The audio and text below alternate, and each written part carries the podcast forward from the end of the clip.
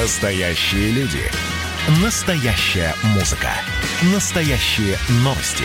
Радио «Комсомольская правда». Радио про настоящее. 97,2 FM.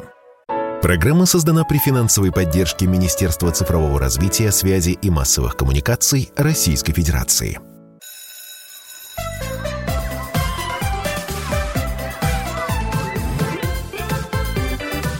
Родительский вопрос. Как всегда, здравствуйте, доброе утро, добрый день, добрый вечер, наши уважаемые слушатели и зрители. А, э, родительский вопрос. Напоминаю, нас слушает 11 часовых поясов нашей страны.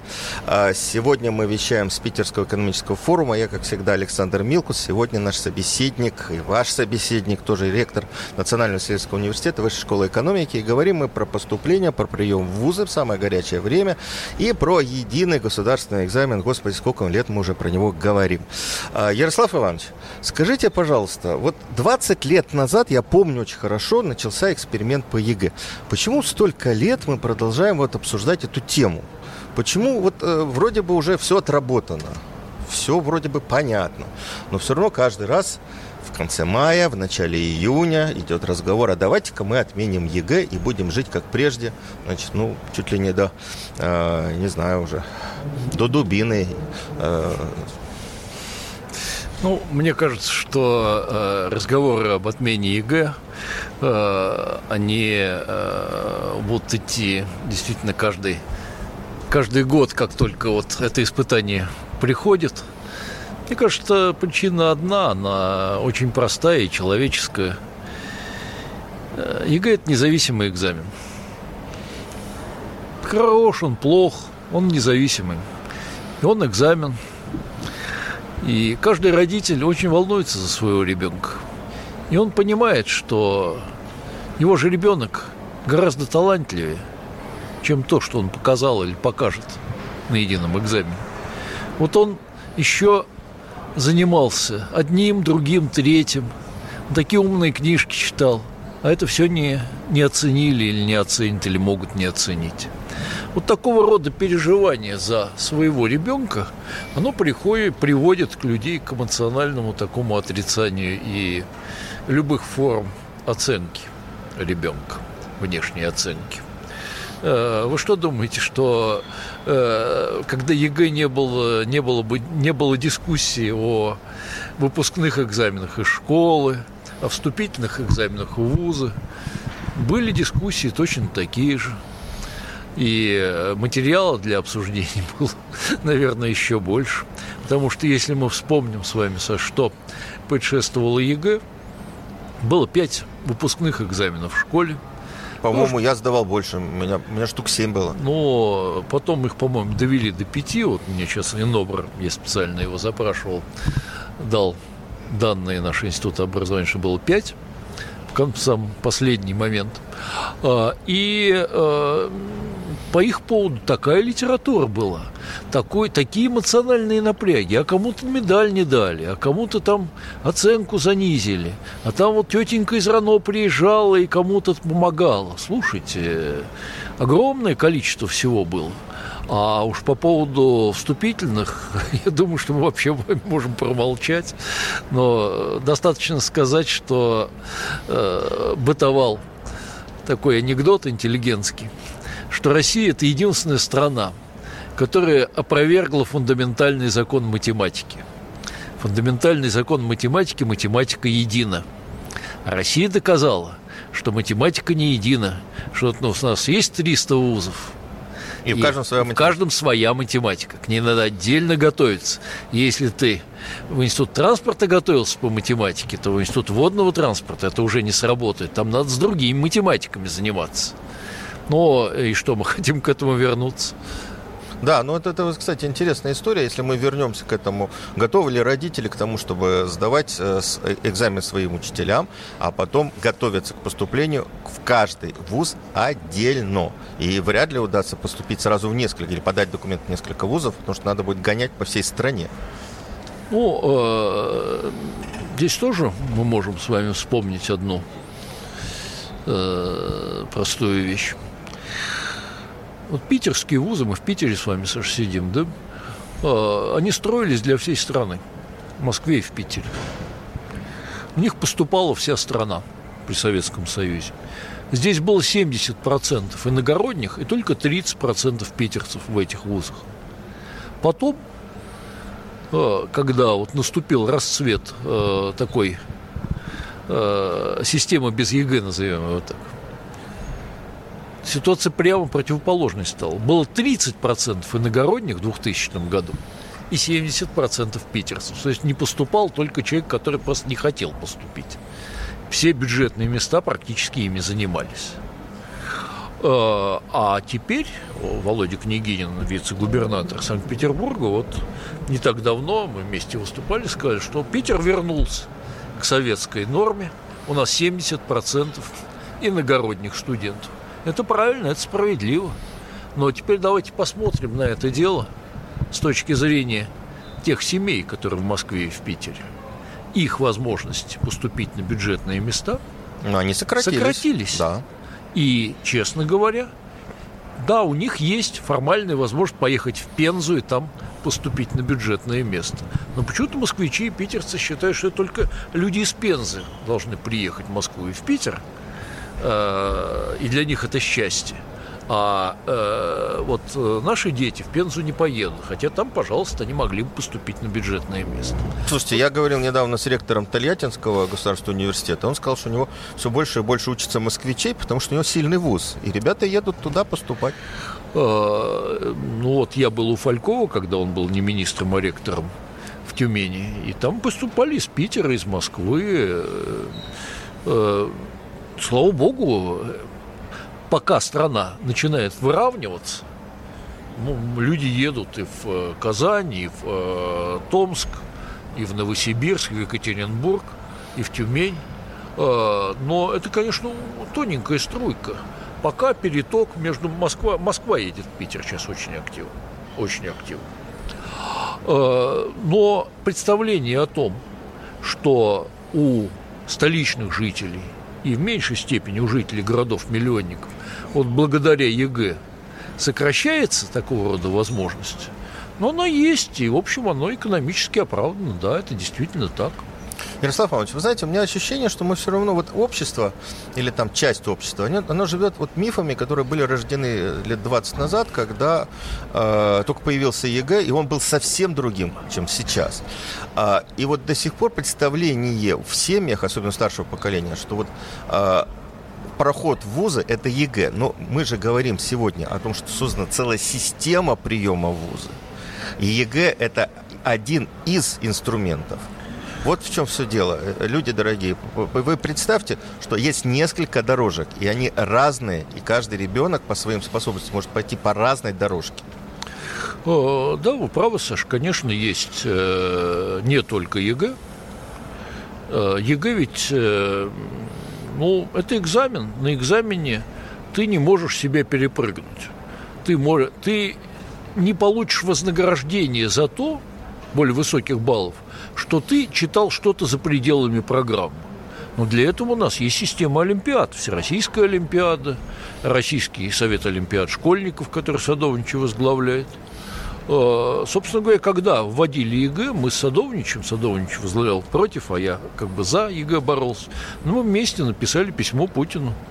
Говорили, что вот у нас разные мнения по ЕГЭ, но мы оба считаем, что ЕГЭ-1 работать не будет, что нужен отдельный канал продвижения приема самых талантливых, кто над школьной программой. И э, это не только система Олимпиад, по ней порядка 10 тысяч, по-моему, поступают. Это замечательное окно для тех, кто самый талантливый. Система Сириусов создана по стране. Э, президент этим как раз очень э, озаботился, даже сказал бы увлекся. То есть это вот если ты талантлив, если ты вкладываешься в себя, ты можешь э, ЕГЭ сдать ну, на 75 баллов, что для ведущего вуза мало, но победить на Олимпиаде, показать, что ты другой, что ты особенный и поступить наконец, есть э, поступление через колледжи. Ну и туда все больше и больше ребят Туда уходит, идут э, сейчас порядка, по-моему, 40% э, уже выпускников 9 класса. И это хорошо и потому, что они приобретают какую-то профессию, которая позволит им раньше, чем тех, кто по вузовскому треку идет зарабатывать. Но из них э, до трети идет, э, опять же, вуз ни дня не работая после колледжа. Это вот такой обходной путь несколько. По нему идут очень многие люди, и там нет ЕГЭ. Извините меня, там есть собственные экзамены вуза. Поэтому говорить о том, что у нас вот есть жесткая система единого госэкзамена при, при прохождении в ВУЗ, это, конечно, не так. Мы прервемся ненадолго. Я Александр Милкус. У нас в эфире ректор Высшей школы экономики Ярослав Кузьминов. Радио «Комсомольская правда» – это настоящая музыка. Я хочу быть с тобой. Напои меня водой твоей любви.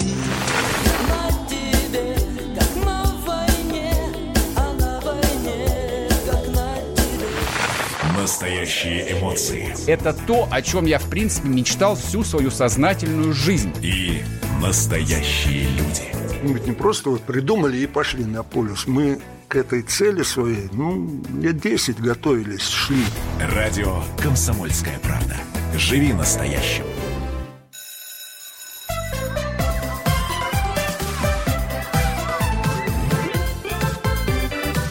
Родительский вопрос. Мы вернулись в студию. Говорим мы с ректором Высшей школы экономики Ярославом Кузьминовым о перспективах ЕГЭ. Отменят ли этот экзамен когда-нибудь вообще? Я Александр Милкус. А, Ярослав Иванович, вот вы в одном из интервью на Питерском форуме назвали наш э, единый госэкзамен самым креативным в мире. Что вы имели в виду? Ну, э, я вот недавно читал высказывание одного депутата, который говорил, нам не нужны вот эти буржуазные вещи, там, заимствования с Запада, эти отупляющие тесты. Я даже не знаю, что он имел в виду. Он, ну, по всей он видимости, вообще, лет назад посмотрел. Он, э, судя по всему, вообще не держал в руках бланка ЕГЭ. Э, ЕГЭ э, с самого начала имел тестовые задания, простейшие задания, где ты выбираешь правильный ответ. В части много, А. Да, в части А. На ним много издевались. Вот, ваш покорный слуга тоже над ними издевался. Но в итоге этого давления, вот эту часть А ликвидировали, а расширили так называемую часть С, которая просто представляет свою мини-творческую работу. Это сложнее проверять. Я вам скажу, что российский единый национальный экзамен, он радикально отличается от э, экзаменов других стран. Пожалуй, аналогов у него нет. У нас есть масса стран, которые просто IQ меряют, это психологический тест. У нас есть масса стран вот с этими простыми э, тестовыми вопросами. И методисты этих стран, они отстаивают, что они правы. Но у нас есть своя методическая традиция национальная. Может быть, это чрезмерное переусложнение, у этого есть и плюсы, и минусы. Но э, говорить о том, что ЕГЭ в том виде, в котором сейчас он проводится, это калька с каких-то простейших э, тестов, э, ну, это просто глупо, такого нет. То есть это, в принципе, наш отечественный продукт? Мне кажется, это целиком российский такой продукт. Импортозамещение произошло? Да у нас и не было импорта, по большому счету. Ярослав Иванович, э, вот смотрите, э, все время говорят о разных других способах или совершенствования системы приема в вузы. А, много говорят о цифровом следе а, абитуриента. Много говорят о том, что через какое-то время искусственный интеллект и система Big Data поможет отобрать вузу своих студентов. Вот как вы считаете, в какую сторону будет реформироваться и меняться система приема в вузы? К чему готовиться тем, у кого дети поступили в этом году в первый класс? Мне кажется, что единственная технология, которая поможет, новая технология, которая поможет нам в системе отбора зачисления в вузы, это блокчейн. Что такое блокчейн? Это просто фик- независимая фиксация объективного результата. Э, это как раз вот то, о чем мы с вами начинали говорить, что у каждого есть свой особенный ребенок. Система блокчейн позволит сделать фиксацию э, любых достижений ребенка, которые невозможно будет фальсифицировать, и который составит часть его портфолио, с которым он тоже подаст документы в ВУЗ. Вот что отличает российскую систему от западных, многих западных систем. У них есть портфолио. У них есть аналог ЕГЭ, всегда какой-то грейд национальный, но у них есть портфолио, мотивационное письмо, там, что ты показываешь свои достижения. Но э, почему не применяется портфолио сейчас? Ну, у нас страна очень недоверчивая. И страна, с, э, где люди э, ну, довольно смело идут на самые разные э, ухищрения. Я вам расскажу, еще 10 лет назад Вышка проводила собеседование с полупроходниками. Вот ведущие профессора собирались, эти дрожащие дети там заходили. И вот когда кто-то из дрожащих детей начинал доставать вот такую э, папку разных почетных грамот, вот, все скучнели, потому что в половине случаев э, это мамаша собирала в последний год по знакомым. Ну, так у нас общество устроено. Вот преодолеть это, сделать э, портфолио школьника, с которым он приходит в ВУЗ, достоверным, мне кажется, что это достойная задача, и она технологически сейчас возможна. То есть, условно говоря, победил у тебя ребенок на шахматном турнире в районе, второе место занял. Пожалуйста, у тебя есть э, это достижение, ты идешь в э, МФЦ, где госуслуги, и пишешь заявление, я прошу включить. Его включают. Верифицируют. Да, верифицируют. Э, И, пожалуйста, вот ты со всем этим, ты только добровольно туда что-то вносишь. Если у тебя ребенок где-то провалился, конечно, ты не будешь отдавать. Ты сам принимаешь решение, что составит портфолио твоего ребенка, а потом, когда он из нежного возраста в осознанный перейдет, он сам будет это решать. И вот это портфолио, мне кажется, очень хорошее и полезное дополнение к э, другим формам. Ярослав Иванович, я когда разговаривал вот как раз вот о таких способах зачисления, о м, возможности портфолио, мне несколько э, разумных человек сказали, а если ребенок э, еще не определился, вот он учится в школе, но у него особых достижений нету, ну вот он не понимает, куда он пришел, он еще и в ВУЗе будет э, первые 2-3 года выбирать, как ему быть? Ну, во-первых, мне кажется, что э, такому ребенку может быть поработать, если он не знает, чему учиться, он не мотивирован учиться. Может, ему стоит сменить род деятельности и поработать, ничего в этом плохого нету. И есть масса достойных людей, которые сначала работали, потом учились и сделали прекрасную карьеру. Ну, учитывая то, что у нас растет популярность среднего профобразования, это, Ну, видимо, это, для многих говоря, так и есть, это работа руками. Да. Вот сейчас мы с э, э, коллегами подписали э, меморандум, мы создаем э, такой Сколково э, колледж для тех, кто хочет дизайном, начиная с 9 класса заниматься. Это будет э, место для людей, которые э, будут, получат профессию для работы руками в дизайне, в медиа там, и так далее, в неких креативных искусствах. Ну, вот ты можешь быть журналист, тебе же должен быть фотограф. Ты должен это тоже уметь. Вот, ты должен это уметь. И ты можешь остаться фотографом, получать большие бабки за это, да? Ты можешь э, э, получить профессию в работе руками и дальше развиваться как креативщик в этой же сфере. Ты можешь дальше продолжать именно как специалист, лучший специалист в работе руками. Слава богу, это сейчас приносит одинаковый доход я думаю, одинаковое признание. И мне кажется, что основная проблема нашей школы в том, что она, начиная с 60-х годов, 70-х, наверное, еще при советской власти это началось, стала односторонне ориентироваться на комплекс наук. Естественные науки, ну, гуманитарные науки тоже потом, это все. Ну, слушайте, это в лучшем случае там несколько процентов рынка труда. А не будешь учиться, в дворнике пойдешь. Ну, э, Гребенщиков тоже вроде дворником работал. Э, тоже, говорят, способствует уединенным размышлениям. Э, Ярослав Иванович, последний вопрос. Вот в этом году, вот мы сейчас вот записываем, как раз идет э, приемная, ну не приемная кампания, а ребята пишут единый госэкзамен. А Что бы вы посоветовали тем, кто в этом году будет поступать в вузы? Как выбрать вуз своей мечты? Куда обратиться? Особенно, если ты, в общем-то, так разносторонний человек. Знаете, э, совет такой, не смотри на чей-то успех. Ты должен видеть свой будущий успех. А успех для человека, получившего высшее образование, это когда ты занимаешься любимым делом. То, что у тебя прет. То, что вот ты хочешь этим заниматься.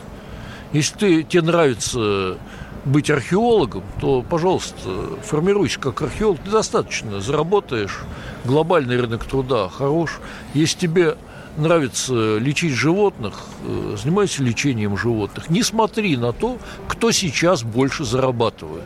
Заработки разница не сектором, а не разница уровнем профессионализма в каждом секторе.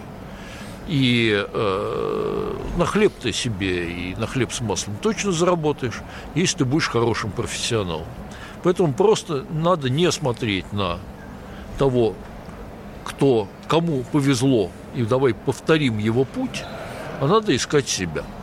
Если у тебя получилось уже, ты во что-то поверил, тебе чем-то стало интересно заниматься, вот иди туда. Если нет, э, ну, это твой выбор. Ты можешь пойти на свободное искусство. Таких э, много уже факультетов возникает. Вот Алексей Леонидович Кудрин в Питере целый институт создал. А, у МАУ есть э, Владимир Александрович такого рода направления. В Ранхиксе. В Ранхиксе. Вот. Э, или прислушайся к себе, что тебе интересно. Только идти, идти надо туда, где тебе интересно. И, конечно, ну, не стоит становиться инженером, если у тебя нет базовой математики. Спасибо большое. Это был э, ректор Национального исследовательского университета Высшей школы экономики Ярослав Кузьминов. Я Александр Милкус. Продолжим программу через перерыв. Начало. Это действительно история, которая будоражит. Так вся страна обалдела. И Россия родина слонов, она от океана до океана, да, и мы, мы всегда правы, мы никогда не сдаемся. И самое главное, что же будет дальше? Комсомольская правда. Это радио.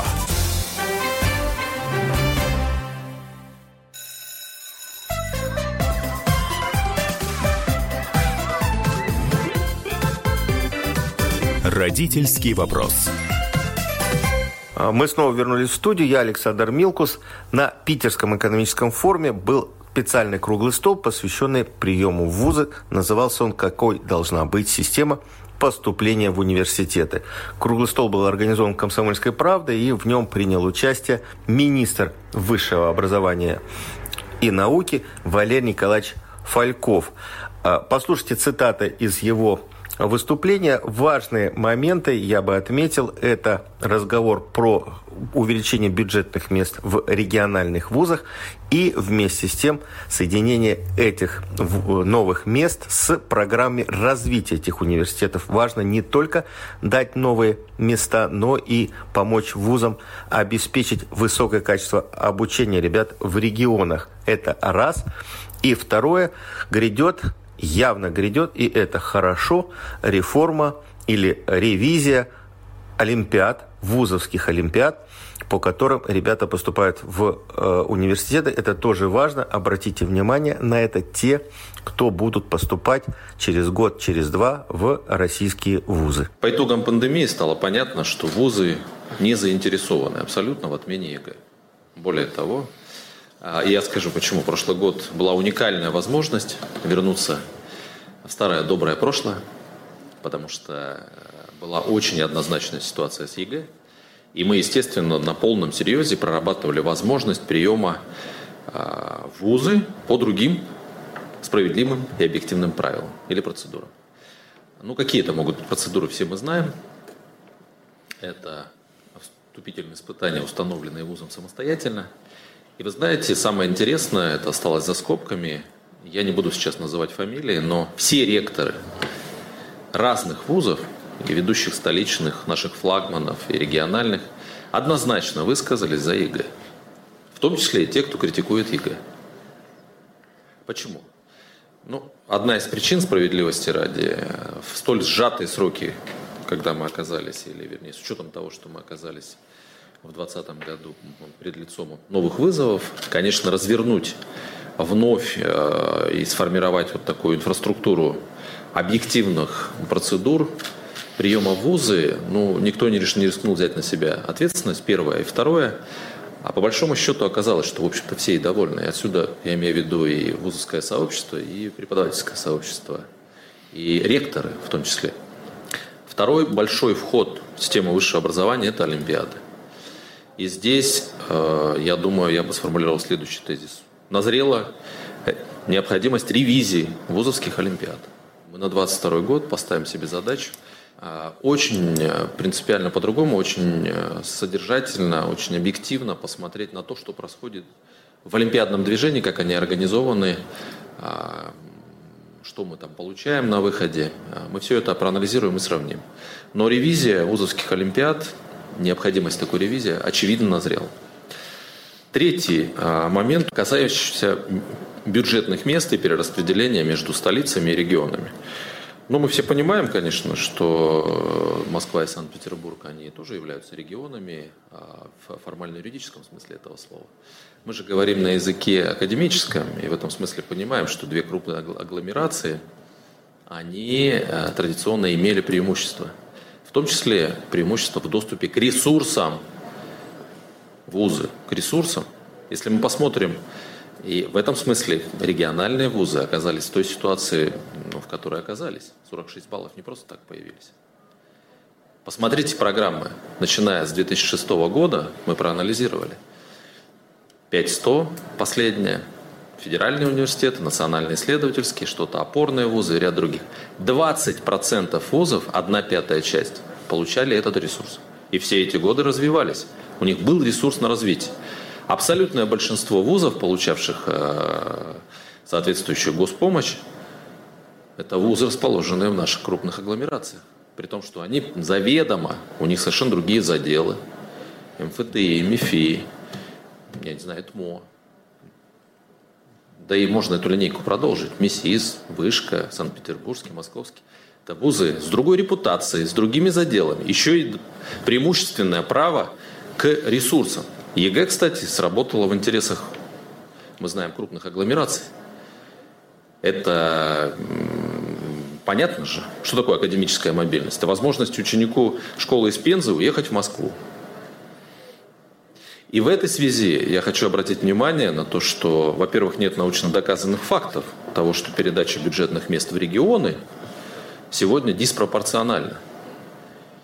Я обращаю внимание – что мы увеличиваем количество бюджетных мест за счет того, что мы даем дополнительно в систему эти бюджетные места. Но мы не сокращаем бюджетные места по сравнению с 2019 годом, которые были в крупных, в крупных а, университетах и в крупных агломерациях. Поэтому я не вижу, не чувствую напряжения. Да, у нас есть разрыв. Вот вы сегодня сказали, Александр, а, это же уже становится общим местом утверждения, что в региональном вузе сельскохозяйственного профиля или классическом, или педагогическом, чему они учат, у них средний балл ЕГЭ 46. Какой из этого следует вывод? Кто-то говорит, ну давайте мы будем направлять в те вузы, где высокое качество образования. Ну тогда всю страну давайте соберем в Москве и Санкт-Петербурге. Это несложно сделать. Дадим им, а увеличим в два раза бюджетные места, наши ведущие вузы справятся. Но пустыня будет замкадом и э, за, за тем, что расположено за пределами Питера. А я думаю, отсюда следует другой вывод. Для Пензы, Махачкалы, э, Кургана, где, как вы говорите, может быть не самые высокие образовательные результаты. Надо параллельно давать бюджетные места дополнительно, поскольку для них это ресурс. И запускать программы развития, что мы и делаем. Программа «Приоритет 2030» как раз рассчитана на то, чтобы решить две задачи. Поддержать лидеров. Лидеры набрали ход. Они все это время имели ресурс.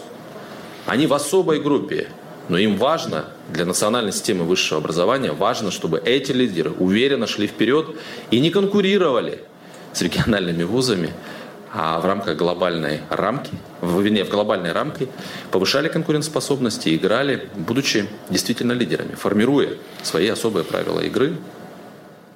И мы рассчитываем их поддержать. Она так и устроена, с двумя треками, дополнительными и так далее. Но параллельно надо запустить то, что стало общим местом для 20-25 вузов.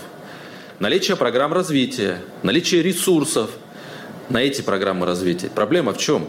Ты хочешь открыть лабораторию, у тебя денег нет. А где-то и идей нет. Нет идеального представления о том, куда двигаться. Партнеров нет, но это само по себе не появляется. Так всегда и будет 46. А если, я имею в виду баллов, не будем вкладываться, дальше будет 38. А потом давайте перейдем к тому, что ну, неизбежно мы будем закрывать тогда такие вузы. А как быть Магадану, где всего один вуз? Вариантов нет. Вчера на пленарном заседании здесь, Питерского экономического форума, президент сказал, это относится и к высшему образованию. Он говорил применительно к инвестиционному климату. Задача федерального правительства состоит в том, чтобы заниматься индивидуально каждым регионом. Мы это относим на себя, в том числе каждым вузом, в том числе региональным. И создание вот такой большой группы вузов, нас, правда, обвиняют, горячие головы, говорят, что программа должна быть для всех. Ну, коллеги, давайте хотя бы поступательно развиваться. У нас все программы были для 20, максимум 30 вузов. Мы увеличиваем в 5 раз, в 5 раз. Это ядро системы высшего образования. По нашим подсчетам, больше 50% студентов будут учиться в тех вузах, которые войдут в программу 2030. И это как раз системное преобразование. Если эти 100-120 вузов изменятся, они неизбежно изменят все вокруг. Уже другим не сможет быть периферия. Вот наш замысел. Запускать в какую-то дополнительную программу, наверное, надо. Мы сейчас прорабатываем, и у нас уже готова лежит программа развития вузов Дальнего Востока. Когда мы рассуждаем о поддержке столичных вузов и о бюджетных местах, неплохо было бы обернуться назад и посмотреть на перспективу 10-15 лет. Сколько столичные вузы подготовили у нас а, специалистов, а, и готовили ли, и всегда ли они готовили с учетом потребностей рынка труда. Сколько у нас из тех, кого подготовили столичные вузы, юристов, экономистов а, и а, других представителей славных гуманитарных специальностей уехали работать в регионы. Ну, коллеги, давайте комплексно смотреть на всю эту историю. А, вы же в свое время загружали по полной мощности своих университетов. У кого-то удалось, и с трудоустройством все хорошо, а где-то были завышенные ожидания. И где-то вы детей приняли, дали им образование, а, конечно, лучше, может быть, в среднем, чем в регионах. Но в итоге э, не уехали а те, кто получил образование педагогическое, медицинское, я уж не говорю про социально-экономического профиля, коего было еще 10 лет назад, явно гораздо больше, чем требовалось и столицы, и России. Мы же все в этом тоже, э, вы же, вы же все участвовали. Ректоры до сих пор все работают, коллеги. Команда ректоров работает. Надо э, об этом помнить. И сейчас мы исправляем эти диспропорции. Мы намерены последовательно, системно во взаимодействии с ректорским сообществом осторожно двигаться дальше с тем, чтобы э, в горизонте 5-7 лет эту диспропорцию исправить. И, конечно, будут локальные перекосы. Где эти э, э, королевские-то решения? Их нет. Всегда мы действуем, опираясь на то, что было, как мы видим, но мы с плеча не рубим. Мы все обсуждаем, просчитываем, и, на мой взгляд, пока не допустили серьезных просчетов в этой части. Это был Валерий Фальков на Питерском экономическом форуме на круглом столе, посвященном приему в вузы и перспективам изменения или реформирования системы приема в вузы абитуриентов. Я Александр Милкус. Не переключайтесь. А вот о чем люди хотят поговорить, пусть они вам расскажут, о чем они хотят поговорить. Здравствуйте, товарищи! Страна служит! Вот я смотрю на историю всегда в ретроспективе. Было, стало. Существует человек, который поставил перед собой цель, да, и сделал то, что сегодня обсуждает весь мир. Комсомольская правда. Это радио.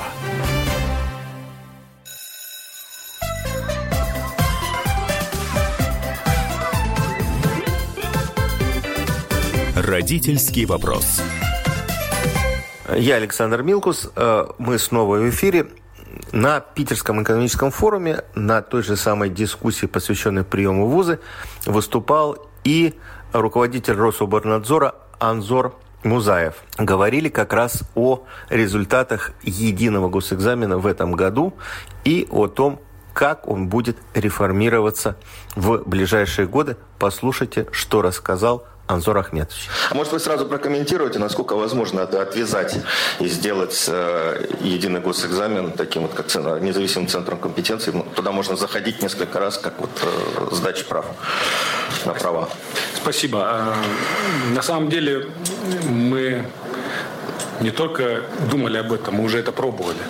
Несколько лет назад в рамках эксперимента мы дали такую возможность в феврале месяце всем желающим сдать русский язык и географию. То есть было такое экспертное мнение, что ребята в течение года, ну, есть масса, большая масса ребят, которые готовы сдавать этот экзамен. Ну, такая гипотеза была, она сейчас, э, мы слышали, высказывается. Но дело в том, что по итогу на этот экзамен у нас заявилось по 100 человек со всей страны э, на два предмета в среднем. То есть если у нас 85 субъектов, у нас были субъекты, где никто не заявился вообще. Здесь проблема состоит не в том, что мы не можем организовать центры для сдачи. Практика есть, э, понимание есть, организаторы в субъектах, те же учителя имеют опыт опыт. Здесь проблема завязана на приемную кампанию, которая проходит у нас летом, а, раз в год. Конечно же, все молодые люди, а, у нас из года в год уже цифра 700 тысяч вместе с выпускниками прошлых лет, конечно, ориентируются на а, прием документов, на дату приема документов, старт, так скажем, прием документов выше учебные заведения, ну и, соответственно, зачисление дальнейшее. Дальше в течение года подавляющее большинство молодых людей, конечно, готовятся к экзамену. Есть у нас уже норма, которая позволяет при освоении предметов, в том числе в десятых классах, э, по решению э, педагогического коллектива школы, значит, э, допускать к экзаменам. Интерес есть, но основная масса таких ребят у нас сосредоточена в больших городах, в сельской местности. Это не столь популярная история. Ну и мы должны забывать, э, не должны забывать один вопрос очень важный. Пункты проведения экзамена – это у нас школы. И если создавать центры, это дополнительные вложения для субъектов большие. А, центр э, будет, как всегда, в районном центре того или иного субъекта. И это снова такое создает неудобство для э, ребят из сельской местности, о чем здесь говорилось. То есть не у всех есть возможность ежегодно их посещать. Ну, все мы эти гипотезы сравнили, в феврале попробовали один раз, увидели целесообразности нет, вместе с регионами пришли к выводу, что достаточно весенней волны, которая у нас отсутствует два года из-за пандемии, летние перед поступлением в вузы, ну и в сентябре сдают те ребята, которые не смогли получить аттестат, у них есть еще одна попытка. Пока гипотезы высказываются, но количественных показателей... То есть мы пойдем другим путем совершенствовать? Ну, есть у нас мысли по этому поводу, в том числе директор школы их озвучил, и, в принципе, мы абсолютно согласны с некоторыми идеями. Могу прокомментировать какие. Ну, в первую очередь, понятно, что экзамен должен все время меняться и трансформироваться. Он очень сильно изменился. Если брать э, рубеж там 13 года, то есть мы очень много изменений уже ввели. Здесь абсолютно правильно сказали, существуют мифы там про угадайки, галочки, крестики, этого нет, нет уже давно. А, да уже лет 18, 15. Вот, то есть это миф на самом деле, и, кто не верит, мы готовы предоставить контрольный измерительный материал. Да, они в свободном... Кто не верит, пусть пойдет и сдаст ЕГЭ, никому да, не мешает. Абсолютно. У нас за эти годы появилась устная часть по иностранным языкам. У нас э, допуск к сдаче в девятых классов тоже э, вошла в жизнь в прошлом году история с э, устным русским. У нас информатика в этом году впервые, значит, на компьютерах мы ушли от, от бумаги, и здесь было связано не, причина была не то, что федеральный центр не готов, программ таких нет, все это было, регионы не были готовы, в рамках нацпроектов как раз-таки повез, ну, так получилось, что те компьютеры, нехватку которых испытывали субъекты, они получили. В этом году мы проводим экзамен на компьютерах. Мы все время э, дискутируем с высшими учебными заведениями. Чтобы понимать, как формируется контрольно-измерительный материал, все люди не видят этот подноготный. Предметные комиссии э, с федерального уровня от 50 до 100 процентов по, по предметам сформированы из э, сотрудников э, высших учебных заведений. Не только самых знаковых, да, самых э, сильных наших вузов, но и региональных. Ряд предметных комиссий возглавляют ректоры высших учебных заведений. Это тоже миф, что кто-то оторванный от школы, от вузов, контрольно-измерительные материалы разрабатывают. Здесь как раз-таки все сгармонизировано. Чем неудобен ЕГЭ, и здесь об этом мы слышали, да, у нас есть такой трек, связанный с Олимпиадами, и вузы это приветствуют, и это движение поддерживается и вузами, министерством. Значит, мы э, по запросу министерства, совета вузов ежегодно готов, доклад готовим, как прошли те или иные Олимпиады, тоже свои выкладки даем. И если Олимпиада какая-то не внушает доверия, совет Олимпиады принимает решения вузовских, они их из реестра, значит, э, учета э, убирает. Но другой альтернативы на сегодняшний нет, день нет, как Олимпиада, ЕГЭ. И это, конечно, у многих вызывает э, родителей, учеников, в том числе вузовских работников, вопросы, когда мы, не, мы видим только предметную составляющую, ну и мы пока не можем оценить, мы ссылаемся на федеральные государственные образовательные стандарты и оцениваем то, чему учила школа. Мы не можем превышать свои полномочия. Но за кадром остается большая деятельность э, будущих э, выпускников, которая иногда очень часто важна для вузов. Это и э, творческая деятельность, спортивная, волонтерская, ну, там много направлений. И вот это, к сожалению, очень важно бывает и для вузов, потому что вуз это не только организм, который учит, у них тоже свои мероприятия, они участвуют в общественной жизни, в общественно-политической жизни страны, студенты и преподаватели. И как раз таки такие ребята для них тоже важны. Оценить до сих пор было это трудно, да? Вот. Но мы уже начали обсуждение с Министерством просвещения, с Министерством культуры, Министерством спорта и Росмолодежи. И в будущем мы планируем, не в ближайший год-два, мы планируем а, развивать такое направление, как мы даже уже название дали, это «Мои успехи», когда мы можем учитывать цифровые следы ребят, оценивать их как-то, значит, и это копилка достижений ребят, которые высшие учебные заведения могут учитывать при поступлении. А в самом максимуме, если мы систему доведем до совершенства, да, чтобы не было так, чтобы у нас появилась куча конторок по выдаче каких-то дипломов и достижений, это оценивалось баллы и получилось какое-то неравноправие. В самом максимуме, когда мы сможем все ведомства сделать такую верифицированную историю, когда все результаты, они объективные, как и ЕГЭ, и Олимпиады, все результаты э, можно перевести э, и, и сравнить между собой, значит, они должны быть э, равноправными. И если нам это все удастся, он, развитие цифровизации покажет и развитие баз данных, и договориться с ведомствами, еще раз говорю, это в первую очередь заинтересованная сторона Министерства образования и науки Российской Федерации, Министерство просвещения, Министерство культуры, Росмолодежь и Министерство спорта, пока вот на этих направлениях, то в будущем у нас появится альтернативный, возможно, путь выбора, когда э, выпускник может выбрать отдельный трек. Э, он может выбрать ЕГЭ, может выбрать поступления через мои успехи. Но там тоже предметную оценку надо будет создавать. У нас база данных есть. Это все российские проверочные работы, экзамены в девятых классах. Здесь есть над чем тоже поработать. И, но и вариант, когда он может и по двум трекам идти, использовать при поступлении, значит, наиболее. Он и Олимпиаду победил, ЕГЭ хорошо сдал, и в моих успехах у него хорошо. Но он выбирает, что из этого лучше. Почему ругают ЕГЭ часто, когда мало альтернатив, да, иного прохода. И мы видим некий перекос, который сейчас сглаживается, когда, боясь ЕГЭ, там ребята уходят в СПО, через СПО пытаются поступить в ВУЗ. То есть проблема ЕГЭ, она, она рассматривается многими экспертами в такой плоскости, в одномерном пространстве. Здесь надо ну, да. смотреть многогранно. И тогда... Ну вот все, эта грань, вот они сейчас только возникают такие. Ну, они, обсуждения были и раньше, нам технологии не позволяли. И, и, и данные по каждому учащемуся не было столько данных. Сейчас эти данные понемногу с, авто, с цифровизацией, они увеличиваются. И чем больше данных знаем, тем, тем объективная картинка, про, в том числе про отдельно взятого человека. А вузу как раз самое главное получить объективную картинку про абитуриента. И тогда они могут сделать правильный выбор. На этом мы заканчиваем нашу программу, которая была подготовлена на Питерском экономическом форуме. Я хочу еще раз обратить внимание, прежде всего, родителей, учителей и ребят, которые будут поступать в вузы через год, через два, через три и, может быть, и через пять лет. То, что система поступления в вузы будет реформироваться и улучшаться, это сто процентов. То, что будут больше внимания уделять портфолио, это тоже сто процентов. То, что будет меняться система приема в вузы по результатам вузовских олимпиад, тоже.